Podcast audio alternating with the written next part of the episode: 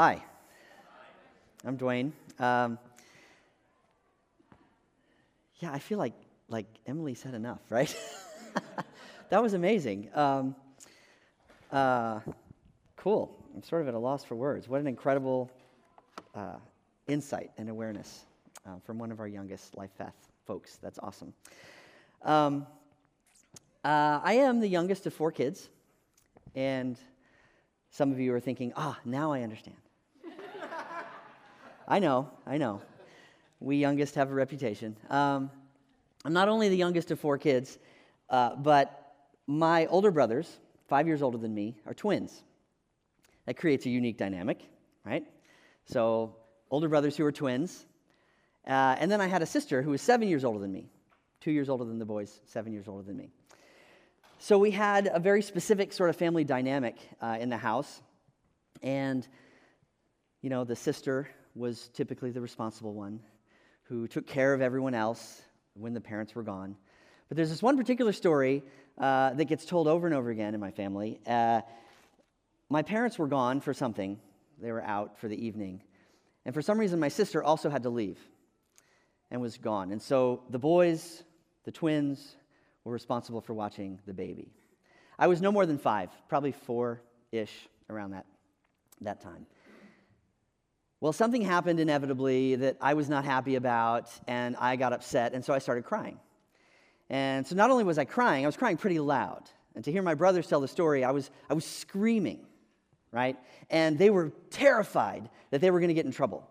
Because not only was I crying, I was, I was actually screaming at the ceiling because we lived in big apartment buildings, and so we were in a flat. And they thought, oh my gosh, there's neighbors upstairs, and he's yelling at the neighbors because they're going to, you know, he wants them to come down and So, okay, what do you do when you're 10, which they were about 10? And they'd seen enough 70s cop shows to know what you do to make somebody be quiet. So they put a gag in my mouth. but you know, they weren't great problem solvers because I was just I would just pull the gag out, right? And so I'd pull the gag out and I'd continue to scream. So then they were like, okay, how do we solve this problem? Well, now we got to get his hands behind his back. So they tied my hands behind my back gag in my mouth. But as you're probably figuring out, that really doesn't muffle the sound all that much. I'm not sure why they do that in all those cop shows when they're holding people hostage. A gag in the, in the mouth really doesn't keep you from, from making noise. And so I was still making a lot of noise. So they said, okay, how can we solve that? All right, so they put a sock in my mouth, gagged me, hands still behind my back. and I'm still making a lot of noise. So what can we put him? Let's put him in a place that's really quiet. So they put me in a closet. So literally, my brothers bound and gagged me and put me in a closet. Um, and then for some reason, my sister came home first, and that's how my sister found us. And, and that's kind of the end of the story. And the funny thing about that story is that it is a true story, but all of the details I remember about the story are completely fabricated. I have no memory of the story, I have no memory of the event itself. The story's been told enough that I'm sure it's true in its essence, right? So it's been corroborated by my brothers and my sister and even my parents who heard about it after the fact, right? So, but this story was actually, uh, like when I tell it to you now, I have images in my mind of the house in which it took place.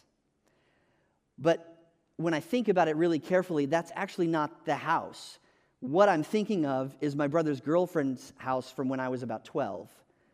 It's not the house we lived in when I was five. I have memories, images in my mind of the hallway and the closet at the end of the hallway, but in the house we lived in, I don't think we had a closet at the end of the hallway. I even remember, I think I remember what color the socks were, but that's silly. Of course, I don't remember what color the socks were.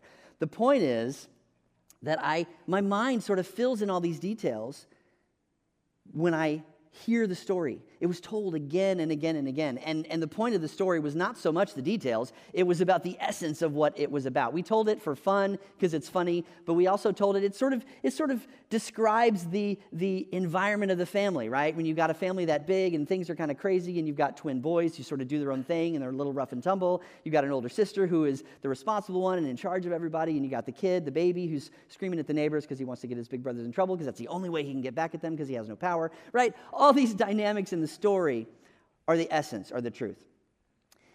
I watched this documentary on uh, the brain the other day. It was really fascinating. This particularly was about memory. And, and what I learned, one, one thing I learned that was really unique and interesting is that memory, when we think about the past and remember the past, it literally activates the exact same neural network as when we imagine the future. It's the same brain function to remember the past as it is to imagine the future. That's why so much of our past colors and shapes our imagining about the future. And when we have things in our past that affect us in certain ways, it affects the way we move forward into our future. Pretty fascinating, yeah? So, we've been talking about the book of Genesis. And I think it's really important to understand this idea that stories we hear about the past, about our past, about the past that shapes and influences us, that affects us moving forward in the future. We hear and tell stories about the past in order to shape the way we move forward into the future. And that is the essence of what Genesis is about. Keith has called it a meaning making document. The stories we find in Genesis are meaning making stories. They are told and were told for generation after generation to create meaning and to shape the worldview of the people who told them. That's why they're important. Just a quick recap of the last few weeks because it's important to get us where we are now. The first week we do- dove into Genesis, Keith talked about the idea of creation, and God spoke the world into being. And we'd used the phrase, words create worlds. And the story that we have about the creation of the world is very different than many of the other narratives that were also common in ancient times, right? He talked about the Babylonian story, which, which literally the world was created out of violence, out of a body being ripped apart. And half of it became the heavens and half became the earth. These stories of violence and war shape the people who tell them. Well, our story that we've inherited from the Hebrew people is a story of creation out of love, a story of creation out of goodness, God spoke into being. It wasn't created out of violence and war, it was Him speaking the world into being, and then He declared it is good. Important to understand that shapes our worldview. It shaped the worldview of the people who told that story. And then last week we looked into a little bit more detail at the creation of human beings when Adam and Eve were created. And the word that we talked about, if words create worlds, the word we talked about last week was partnership. God unlike many of the competing narratives of, of ancient times, our story says that God didn't create us to be minions, to do our bidding, to be our slaves, to play with us like puppets. God created us for partnership. He created us to be part of this world and to manage and to run and to, to help Him in partnership. And so we dove into that a little bit last week. Well, I want to talk this week about another word, and that word is redemption.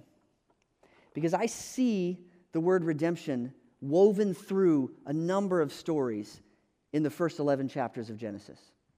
And I'm not going to focus on one particular story. I'll start with the fall with Adam and Eve, but I want to weave it through three or four different stories to kind of help you get an idea that these first 11 chapters of Genesis, although they are complex, there are many layers of meaning, and we could spend a whole lot of time in these first 11 chapters. I want you to see that this thread of redemption weaves its way through these first meaning making stories that lead us up to the moment when God chooses a man by the name of Abraham and says, I'm going to make a covenant with you, and through you, I'm going to redeem the entire world. The redemption narrative begins in the earliest places in Genesis. Most of us are familiar with the story of Adam and Eve. We hear it as children. and uh, it's a little bit more complex than I think we, we give it credit for. And so sometimes as adults, we don't go back to it much and pay much attention. Um, but I want to talk about it because I think it's really important to understand what happens. If you remember the story, God creates Adam and Eve and he gives them instructions. And he says, Don't go to this particular tree. The tree is the tree of the knowledge of good and evil. He says, Don't eat from that tree. Um, but one day, Eve is out hanging out, and the serpent kind of distorts God's words a little bit and says, hey, Did God really say that you couldn't eat from any tree? Well, no, serpent, he didn't say that. He just said, I couldn't eat from that tree or I'll die. And the serpent's like, ah, you won't die. You'll become like God. You'll be able to see good and evil. So it became tempting. Eve took the bait, ate the fruit. Adam ate the fruit. And all of a sudden, they could see good and evil. Whereas before, maybe they couldn't see it. They were living in goodness, they were living in, in this state of being where all things were good. But now their eyes were opened and they could see good and evil, and they realized Oh, maybe we should be ashamed of ourselves, and they covered themselves. And they maybe we should be ashamed of our disobedience and, and our, our what we've done and who we are, so they hid from God. God sought after them and said, Where are you? Where are you? So God has this conversation and says, You know, this, this has consequences, right? So what happens is they, there are some consequences that get laid out, and, and one of them at the end of the story is they get expelled from the garden. And in our minds, when, when I learned this story as a child, you kind of think of it this way. You kind of think of it like a child might think about it. God said not to do something, people did it, so they got punished. That's kind of how we think about it in that, those simplistic terms. But there is an amazing redemption in this story, and I want to get to it real quick. In the very end of the story, of this particular story, in Genesis chapter 3, verses 21, look at what happens. The Lord God made garments of skin for Adam and his wife and clothed them. Whoa, wait a second. Remember when they first sinned? The story is that they found fig leaves and they sewed them together to cover their bodies. They did that. But because God was sending them out in his mercy, he made them the garments. I think that's a neat little fact, isn't it? God provided for them. He said, You're going out. I'm not, I'm not kicking you out, but you can't be here anymore. So I'm going to make these garments of clothing for you out of skin. And he made the garments. And I think that's a beautiful thing, but it gets even better. And then the Lord God said, The man has now become like one of us. I love this little sort of hint at Trinitarian theology. We won't get into it. But anyway, so the man has now become like one of us, knowing good and evil. He must not be allowed to reach out his hand and take also from the tree of life and eat and live forever. So the Lord God banished him from the Garden of Eden to work the ground from which he had been taken. After he drove the man out, he placed on the east side of the Garden of Eden cherubim and a flaming sword flashing back and forth to guard the way to the tree of life. He wasn't saying, You can't come back into happy fun land. You're being punished. He wasn't keeping them out of the Garden of Eden. He was protecting them from something very important, and that was the tree of life. God is basically pouring out his redemption and mercy here by saying, in your fallen state, in your awareness of good and evil, I don't want you to live forever. I don't want you to live forever that way. So you have to go away from the tree of life. And he, and he removes them from the tree of life and he guards the way to the tree of life. That's how the story ends.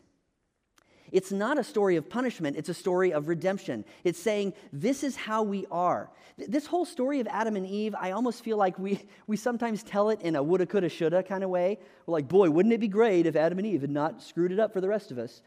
That wasn't how it was told for generations. It wasn't woulda, coulda, shoulda. It was, this is who we are.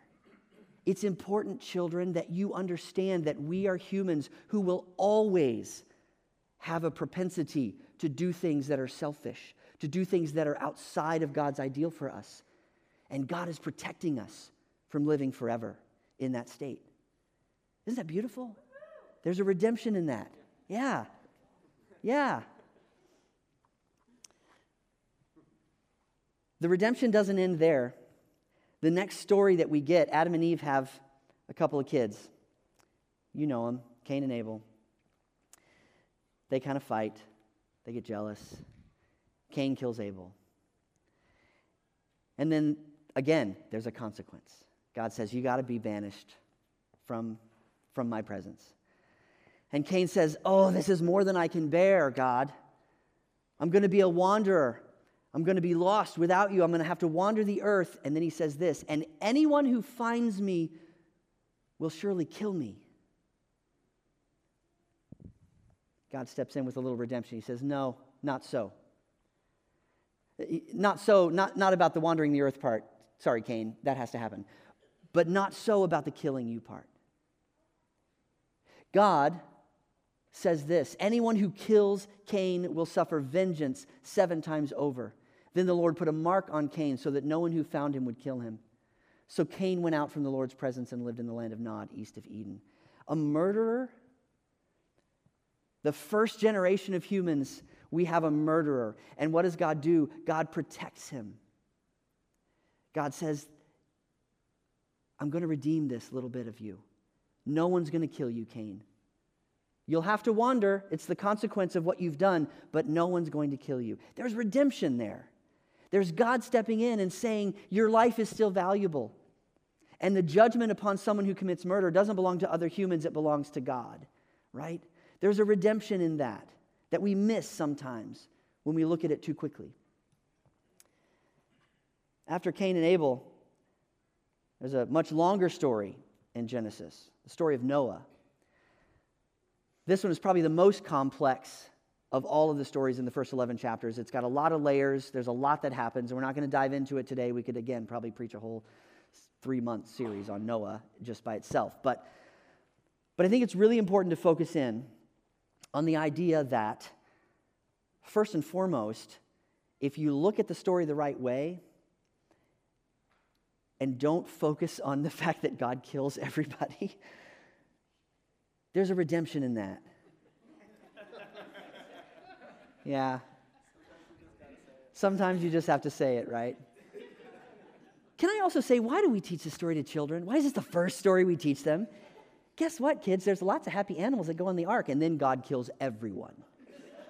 Doesn't make sense to me.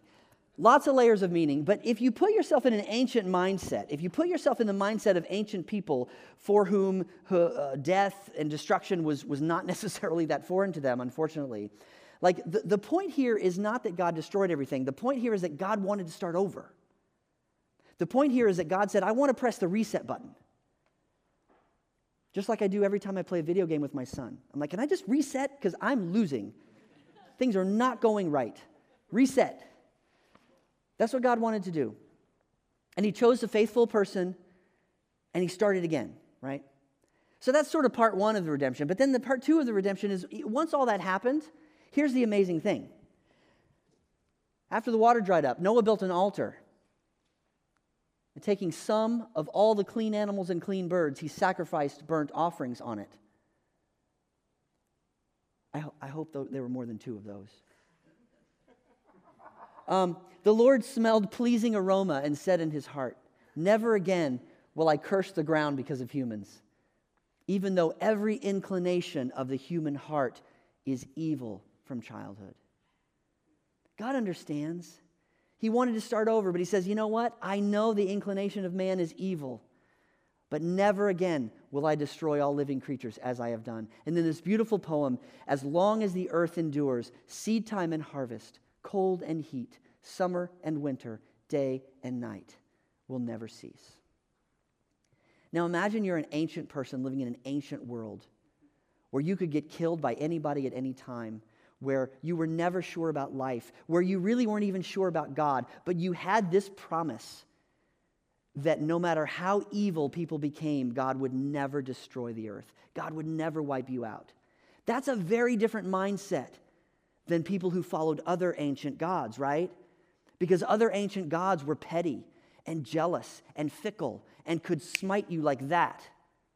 And here is a promise that gives these ancient people a worldview that says God will never destroy us. There's redemption there, there's hope there. Are you seeing how these stories are shaping the people that became our spiritual ancestors? And then finally, the story after that is the Tower of Babel. So people get together and they start to build a great city, Babylon. And they build this tower. And they want to reach up to the heavens. They say, Come, let us build ourselves a city with a tower that reaches to the heavens so that we may make a name for ourselves. Otherwise, we will be scattered over the face of the whole earth. But the Lord came down to see the city and the tower the people were building. The Lord said, If as one people speaking the same language they've begun to do this, then nothing they plan to do will be impossible for them. Come, let us go down and confuse their language so they will not understand each other. So the Lord scattered them from there all over the earth, and they stopped building the city. It's a very brief story. But what's happening here? What problem does God have with the people joining together and building something, pooling their resources and being smart and capable and, and, and really building something great. It sounds like the American ideal, right? That's what we do. And what's God's problem with it? He says, if they can do this, they're going to be able to do anything without me. I want you to look back at what the people say. The people say, hey, let's do this so we can make a name for ourselves. We can make a name for ourselves. What's fascinating is a few chapters later, God is talking to a guy named Abraham, and he's figuring out here's, we're going to create a covenant that's going to save the whole world. And you know what God says to Abraham? He says, Abraham, your name will be great among the entire earth. God doesn't want us to make a name for ourselves, God wants us to, to bear his name. God wants us to be his image bearers. He wants to make his name great through us, and he wants us to partner with him. So, the redemption in this story is that God is saying, No, no, no, I don't want you to work on your own for these things and, and accomplish them on your own. I want you to partner with me, and I want you to bear my name. Don't make a name for yourself. So, in a way, through all of these stories in Genesis 1 through 11, there's a similar theme. God is trying to do something. He's trying to do something big, something great, something wonderful. And always, there are the humans who are messing that up. The human beings are getting in their own way and they're stumbling. And what does God do in every single instance? He offers a measure of redemption. I'm going to redeem this. I'm going to take what you've given me, humans, and I'm going to use it and I'm going to work with it. Whether you've disobeyed, whether you've murdered someone, whether you've built a big city on your own and, and disregarded me, I'm going to work with it. That's the redemption that we see in these first few chapters. There's one more story I want to zip back a little bit, uh, back into the Adam and Eve story, because I think this one's really important. There's a moment in the story of Adam and Eve when God realizes what they've done and they're ashamed, and he says, Well, there's going to be consequences. And we read about these consequences to their actions, and it is things like you're going to have to work the earth now to, to, to, get, your, to get your food, and that's going to be hard work. You're going to have pain in, in childbirth, and that's going to be a struggle for you. But, but in addition to all the consequences that Adam and Eve received, there's also a little bit of doling out of consequences for the serpent itself. We call it the curse, this whole thing. And the curse the serpent's curse, the part that, that God directs at the serpent, he says this to the serpent I will put enmity between you and the woman, between your offspring and hers. He will crush your head, and you will strike his heel. Now remember, there's layers of symbol and meaning here. So while we could say, well, this is just ancient people saying, hey, beware of snakes because they're bad. No, there's a layer of meaning here that says the, the serpent is the embodiment of evil, right? The, the serpent is, is the opposite of God. It is the anti God. It is what told the, the humans to do something that God didn't want them to do. And here God is saying, I am going to have someday, there will be a seed, there will be a seed of Adam and Eve, an offspring that will crush evil forever. But this victor, this one who crushes the head, will not be unscathed. The serpent will strike his heel unmistakably, we read this through the lens of Jesus and see that Jesus is that wounded victor. Jesus is the one that God, in the very first story of the fall of man, God says there will be someone who comes and redeems all of it. He will crush your head and you will strike his heel. We miss that sometimes. The seeds of redemption are there at the very beginning of this story. And these first 11 chapters lead us up to a place where God creates a covenant with a man named Abraham so he can restore the entire world to its original state. And that story progresses all the way through the era of the kings and through the prophets, and it finds its climax in the story of Jesus himself, who dies on a cross and eventually reaches its final end in the book of Revelation which is totally cool because when we find the final chapter of the book of Revelation, look at this description of the city that we are all going to be in. Then the angel showed me the river of the water of life, as clear as crystal, flowing from the throne of God and of the Lamb down the middle of the great street of the city. Listen to this. On each side of the river stood the tree of life. Remember the tree that God was protecting us from with the flaming sword? The tree of life bearing 12 crops of fruit, yielding its fruit every month, and the leaves of the tree are for the healing of the nations. No longer will there be any curse. This is the promise of redemption. The seeds of redemption start in the earliest chapters of Genesis, and they trace all the way through to this final book, this final chapter, these final words. The tree of life is open to all. And the leaves, they're not for covering up anymore, Adam and Eve. They're not for hiding your shame. The leaves are for the healing of the nations. It's a beautiful image, a beautiful picture of this amazing story and the trajectory that goes all the way through it. And these earliest stories in Genesis are what shaped the people who became the main players in the story. The stories of, of Genesis, telling those stories again and again, turned the children of Abraham into the people of God. Does that make sense? Those stories turned the children of Abraham into the people of God because of how they saw the world, because they, they saw that God was good. They saw that God created by speaking, not by war and violence, because they saw that God wanted to partner with humans, because they saw that God wanted to redeem all things. That was his primary goal from the beginning. It's an amazing, amazing, beautiful story. So, the implicit question in stories like this, when, when you have oral tradition and it's passed down from generation to generation, it's not just relaying facts of history, right? It is, it is shaping a worldview. So the, the implicit question after you get told a story like this is so what do I do now? How do I live my life differently because I have heard this story about my past, about my people, about my God? What difference does it make for me? And that's where you and I are today. What difference does it make for you and me today to hear these stories about the redemption of God? Does it remind us that no matter what we do, no matter how bad our sin might seem, God is going to seek after us and say, Where are you? And He's going to offer us a measure of redemption? Does it remind us that, that the story began here and the story narrative, the arc of the story, takes us to Jesus? And because of Jesus, we have now been fully redeemed from all of those things? And that someday we will have the fullness of that redemption and life forever with Him? What, is it, what does it tell us? How does it help us live our life?